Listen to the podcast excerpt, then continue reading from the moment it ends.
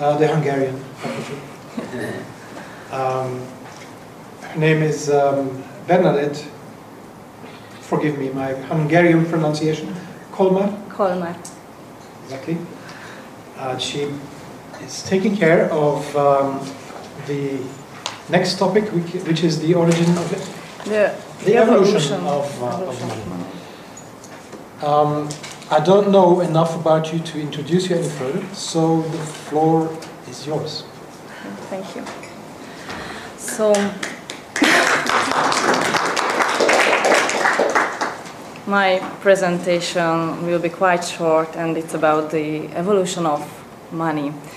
Uh, how something becomes a medium of exchange has always uh, attracted the attention of philosophers and people active in economic uh, science. And uh, taking a closer look on how people exchange things, uh, it is natural for us that uh, somebody would give uh, away goods in exchange for something more useful to him.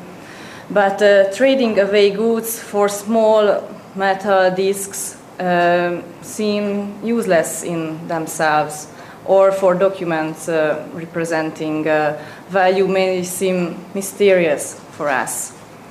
Uh, so we can say that there is a curious interest in the nature of money and its uh, distinctiveness uh, compared to other objects of uh, trade throughout the history of mankind.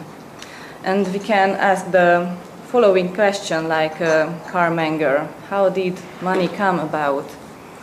Um, in Hungary, in primary schools, we start learning history at the age of 10, and we are carefully taught that uh, in the beginning uh, uh, there was barter, and then people invented money, and uh, that's all. Um, and um, as I was uh, doing my research on the evolution of money, I bumped into David Graeber. He's an American anthropologist, uh, and his book, The Debt uh, the first hundred years is the title of the book, and uh, years.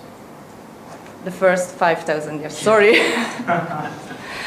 um, uh, hundred. Uh, yeah, yeah, the first uh, five hundred years, and um, uh, he has an essay on the um, myth of barter, and in his essay he brings up a, a problem that uh, most of the mainstream books on economics uh, depicts a situation something like uh, this. Once upon a time, there was barter, it was difficult, so people invented money. Then came the development of banking and credit, and uh, that's it. Uh, on uh, this is kind of a chronological order on the order on the evolution of money. And this uh, process is, uh, seems that it is uh, so deeply established uh, in common sense that people can't really imagine any other way that uh, money could, could uh, possibly have come about. So there is a standard historical version on the origins of money, but um, anthropologists try to point out that there is something wrong with this picture, and I'd like to um, talk about uh, this uh, problem and try to reveal the true uh, history of the evolution of money. Um, okay. It's uh, also um, common in the mainstream textbooks that uh, uh, they start their story with a fantasy world of barter. And the problem is, problem is that where to locate this uh, fantasy time. Are we talking about cavemen or an undiscovered tribe living in the Amazon rainforest?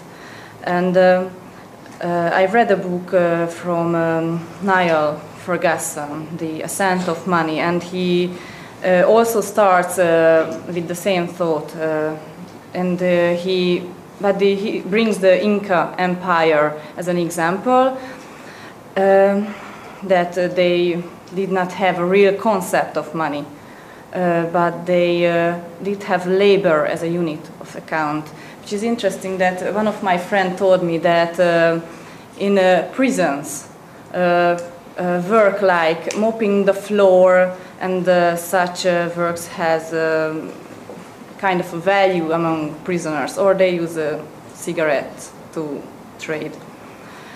Um, actually, now I'm a kind of a newbie learner of economics, and uh, I have never ever given a second thought on how barter works and uh, worked, and uh, how money evolved. And uh, now I'd like to uh, deal with a little with uh, barter, the advantages and disadvantages. Um, we can assume, yet, assume that uh, at first there were some kind of no exchange economies uh, where basically people try to satisfy their own needs. And then supposedly the emergence of private property slowly transformed the no exchange economies to barter economy. Um, and um, Obviously, the history of barter is older than the recorded history of money. Just uh, think about it the direct exchange of uh, certain services and uh, resources for mutual ad uh, advantage is intrinsic and uh, uh, intrinsic to the symbiotic uh, relationship between plants, insects, and uh, animals. So it is not surprising that uh, barter is as old as uh, man himself. Uh, and what is interesting that this uh, kind of exchange persists up to the present day. And the most important advantage of barter is that no one parts with value in return for mere paper or token promises, uh, but uh, some worthwhile goods or services. On the other hand, uh, there are some disadvantages uh, we should take into consideration. There is the double coincidence of wants. Uh, uh, it is an essential feature for barter. Um, here is a standard example. Um, in pure barter, uh, if the owner of an orchard having a surplus of apples wanted a pair of boots, he had to find not simply a cobbler, but a cobbler who wanted uh, to purchase apples. Moreover, there remained the problem of uh, determining the rate of exchange. Um, today, the essence of money is the ability that we can compare at a, compare at a glance the relative uh, values of any goods and services. And another obvious uh, drawback of uh, barter is the absence of uh, generalized or common standard of values. And uh, we could continue on counting the disadvantages of the barter system. And uh, as I was reading uh, Graeber's essay on the myth of barter, something grabbed my attention that most of the mainstream books leaves out, uh, leave out um, an important fact, uh, namely that human beings are the participants of these exchange and they are in some kind of relationship with each other. They can be rivals uh, lovers uh, friends uh, and this fact determines the conditions of exchanging goods. Um, and it is possible that in small communities uh, everyone simply keeps track of who owes what to whom. And um, uh, the other problem, the exchange rate, uh, maybe was uh, solved in these barter economies in a rough and ready way.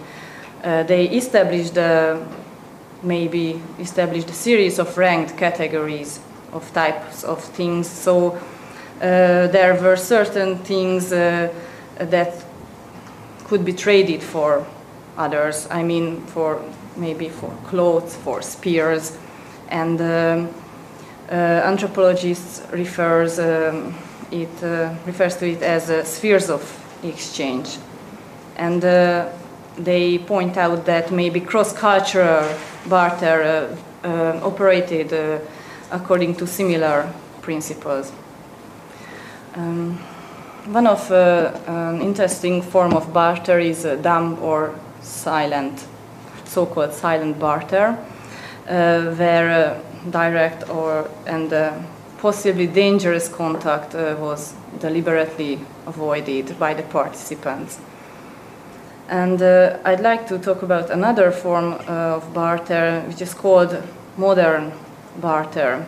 Uh, this is associ associated with monetary crisis, especially with the runaway, in case of runaway inflation. And um, sadly, the world record for um, inflationary currency belongs to my homeland, uh, Hungary. Um, its note uh, in circulation grew from 12,000 million pengős in um, 1942 to 100 million bill pengős and I'd like to show you a few pictures. This is uh, from the collection of my grandmother. He collected his, uh, this is pengő in Hungarian. Uh, so here we can see uh, 10 pengős from um, 1936 and then a hundred pengős from 1945 and then one billion pengős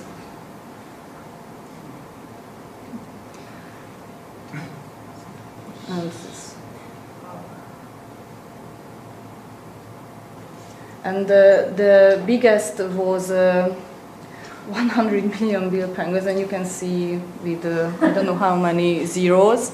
And uh, after the inflation, you can see how many banknotes were on the streets.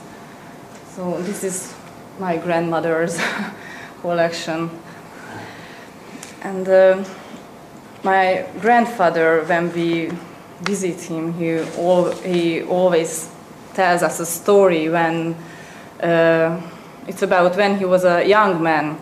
He went to the capital of uh, Hungary and exchanged um, half a pig that he carried in a, um, with him in a processed uh, form in a huge suitcase.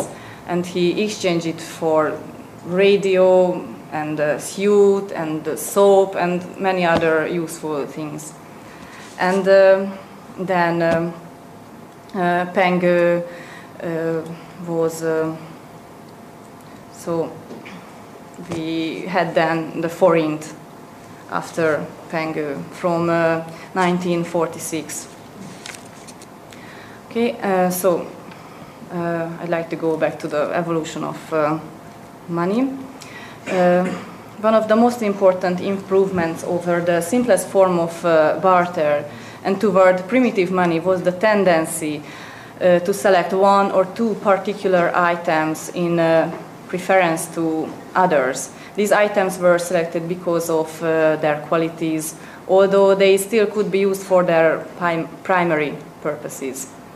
Uh, these items were chosen for a number of reasons. Uh, some because of they were conveniently stored and um, and easily, and uh, they were easily portable, or some because they were more durable. Mm, and but uh, surprisingly, uh, barter was not the and the disadvantages of barter was not the main factor in the origins of the earliest uh, development of money. Uh, the most common non-economic uh, forces uh, that, which gave rise to primitive money were the usage of bride money, blood money, ornamental and ceremonial use, and religious and political use. And uh, later on, because of the widening functions of money, these roles began to uh, weaken or fade away.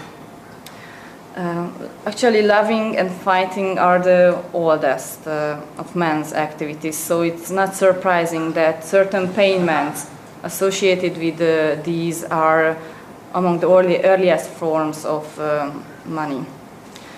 Uh, and now I'd like to mention a kind of a linguistic evidence on um, the evolution of money, namely that uh, the etymology of the word pay, it's uh, from Latin, and it uh, pacare, and it means to pacify, to make peace.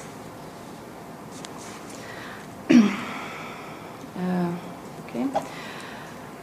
Experts actually disagree on where to draw the line between primitive and uh, modern money. Actually, it is in the nature of money that uh, such a distinction is almost impossible to make.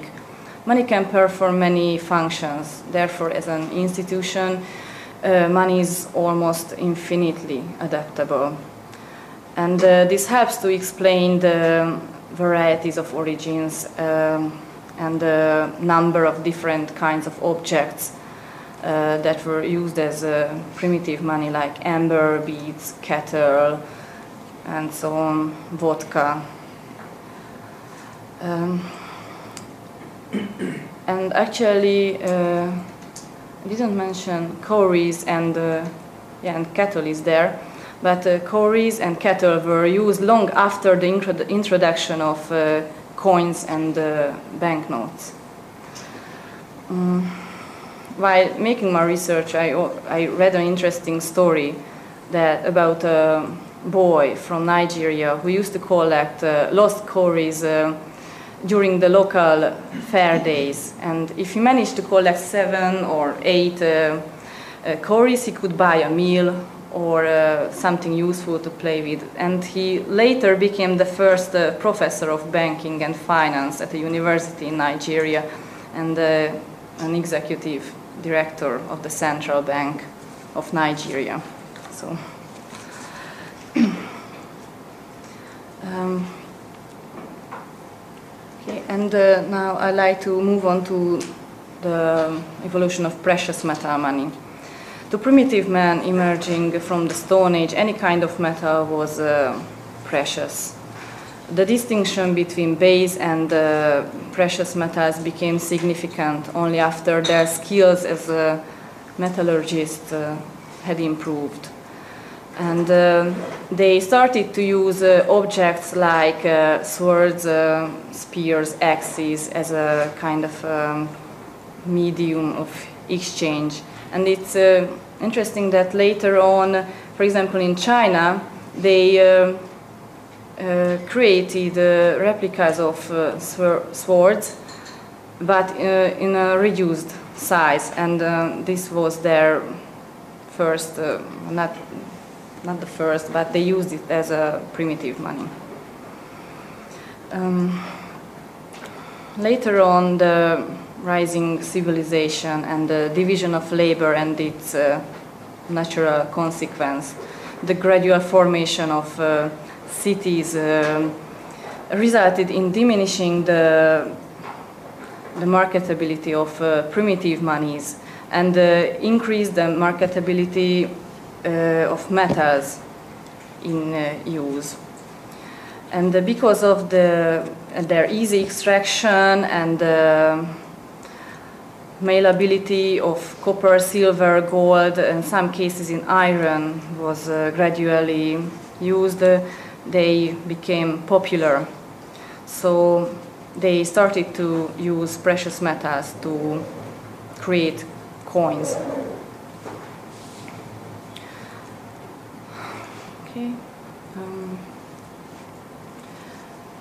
Uh, here are just a few examples of the first uh, coins in China and the Greek uh, if I pronounce it well.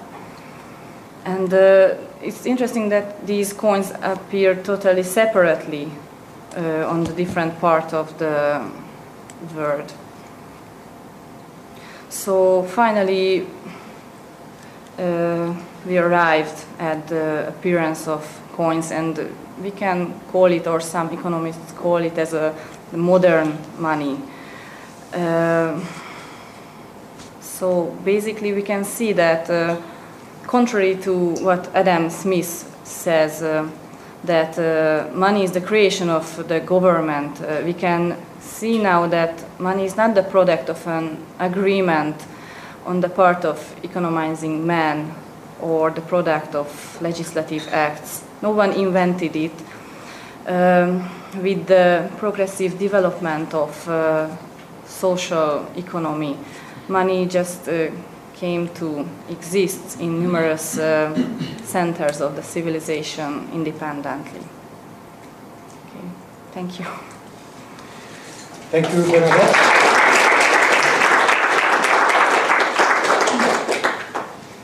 think uh, Bernadette has different sources used here, um, like Niall Ferguson. The there is a historian, Niall Ferguson. And is, is, is that a different person from the economist, Niall Ferguson? No, it's the same person. It's the same. Yeah. And um, the point that Bernadette was trying to make is that money is in fact a spontaneous, social, coordinated action by teleological, purposeful acting man, people, which was the point. And it's never been, ever been the creation of any authority. Now, that doesn't mean to say that we should be anti authorities, because the role to play for an authority is still there. They could be the guarant, the people standing behind the mint by standing as a surety for their um, fineness and their weight, and they would protect that jealously if that was only their role. That could have been their role, but we know different from, from um, um, medieval history. Unfortunately, um, they abused power to um, do some other things. Right, Rudy, do you have? I- I- will we have questions? I Yeah? disagree wholeheartedly. The government has no role. It's private enterprise that will ensure the purity of the coin, and the marketplace will. And as soon as the government gets involved, debasement starts, and nobody can stop it because the government has the gun. So, you know, I, I, I'm, I'm in the manufacturing industry. The underwriter laboratories are not government controlled. The insurance companies pay for them, and they make sure their electronic devices are up to snuff. So private enterprise will always do better than government. I, I, I tried to make, I tried to give them a break, but they screwed up. Yes. Sorry about that. I disagree on another ground. Uh, Ah, you disagree. oh, so sorry. Okay. well, uh, I think the first coins, uh, from what I know, uh, were created uh, by the Lydian king uh, in Anatolia uh, because uh, the mercenaries, uh, the Greek mercenaries, uh, demanded equal pay. And that was the first demand of equal pay that we have recorded by Herodotus. And because they did not want to be um, given gold in general, and he had a lot of gold, uh, he had to cut coins of the equal size, or equal weight, and stamp them with his own stamp. So you have initially the, the um, involvement of the government immediately from the beginning of coins. Uh, so it is really very interesting how it changed from uh, a means of equal pay and democratization of payment. But before he got involved, there was a screw up because they actually demanded equal pay, which Well, wasn't it was there. an, they were mercenaries. They would have demanded a lot more if it was not. So it's only after they put some, well, I would say gun, but in that case a sword against his head or his neck that they that he complied. right. Um, Okay. I see you, you put up my private address. um, how do I get my presentation? Hmm, I'll um, Okay. do that. Do that. In the meantime, if you have a question, please address them. I'll, To me. Um, I'll be doing the origin of interest now uh, for the uh, for the remainder of until the, the one hour question period at the end. Um, so we'll just wait for my lecture note. Is this one? yeah. It's up here. There we go. There we go. And. Can I ask a question? Um, something Mm. that's just come out. Is the New Austrian school actually saying that uh, they don't agree with the idea of government having a role to, uh, to play in the issue of uh, whatever the currency is, whether it's coinage or, or paper money? Are you saying that it should simply be left to private uh, enterprise? As, as the professor was saying, the manifesto is up for discussion. Mm. Um, I would say yes. I, I would say yes, um, but I'm only a member. I think it would be unusual if the others didn't say, uh, because that's where I get my opinion from. So, um, I, I think most people would be having, by this stage, have a mouthful or, you know, with, with authorities. I think we all have. Compliance was the word that Rudy used, and there's too much compliance. We, we've had a bellyful of regulations and a bellyful of, of authorities. We've had 100 years of socialisation, effectively? Uh, that's the, another big but word, look were socialisation. 100 Yeah. years ago, I mean, you know, children were almost still in the mines and going up uh, chimneys. I mean, we had to have some. Was that to blame to, to the gold standard uh, uh, at that? No, we've had uh, politicians who have basically been able to, to remain prudent with their, with their control of the purse. Um, but, but we could go from one extreme to the other.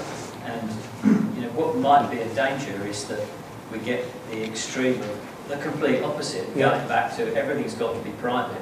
And we mustn't have any form of uh, looking after the poorer members of society and ensuring that children aren't, are, you know, I mean, it, we could get one extreme to the I, I agree with all of that sort of, you know, you have to be a good human being and, and whatnot. But the problem with the state and, and, and money is that if it comes to coinage, the state came in to just regulate the quality of the coinage. Let's just say they, they did that, you know, and that's fine, you know, you can, you can do that. But then the impetus is to give that regulated coinage a name, like the denarius or something. So we've just given it a name, you know, and uh, there seems nothing wrong with that. But then the concept is to take the name as money rather than what it was the name of. And, and people are very easy to confuse. Well, they weren't back then, but now they are. On that basis, confusing. you know, it's the name that's money, or they want you to believe that the name is money. And that's, it's sort of like, you know, if an alcoholic is put in front of five bottles of whiskey, you know, That's right. that it's just a temptation, you know. So the joke that I had was that I have a, a, sovereign made by Coca Cola, a gold sovereign, and it's exactly the same size as, as the sovereign that's made here. I have more faith in the Coca Cola gold sovereign than the, uh, than the state sovereign because they have to keep the quality of their co- coins high. You know, I mean, not only would it be a bad mark on them, no one would buy their products or whatever. You know, so if, if, if the if the consu- if the shops and the retailers make provision for excellent coin themselves, then that's 99% of the problem solved. And throughout history, they did actually do that. They created their own. They were only allowed to call them tokens, though. So they'd given a name to the shilling, but if you produced exact, something that's exactly the same as a shilling, you can't call it that, though, which is, which is the first step, you know, to, to, to Armageddon, basically. You know, so we've had, we've had examples of when retailers have tried to introduce their, and it's all, the coinage has always been superior. The retailers always produce superior coinage to, to what the state can, because there's much more behind it than the state just doing something for the sake of doing it, for the sake of cohesion or whatever. There is, in fact, an excellent book out by uh, Selgin. I think his name is George Selgin. He's an American Austrian, if you like. Never mind, he wrote an excellent book on the coin circulation in England um 150 years ago, 200 years ago. Um, I'm trying to remember the name of or the title, but if you if you if you Google George Selgin and coins in Britain, um, you'll you'll end up on on, um, on on the topic, and that is exactly the point that Sandeep is making.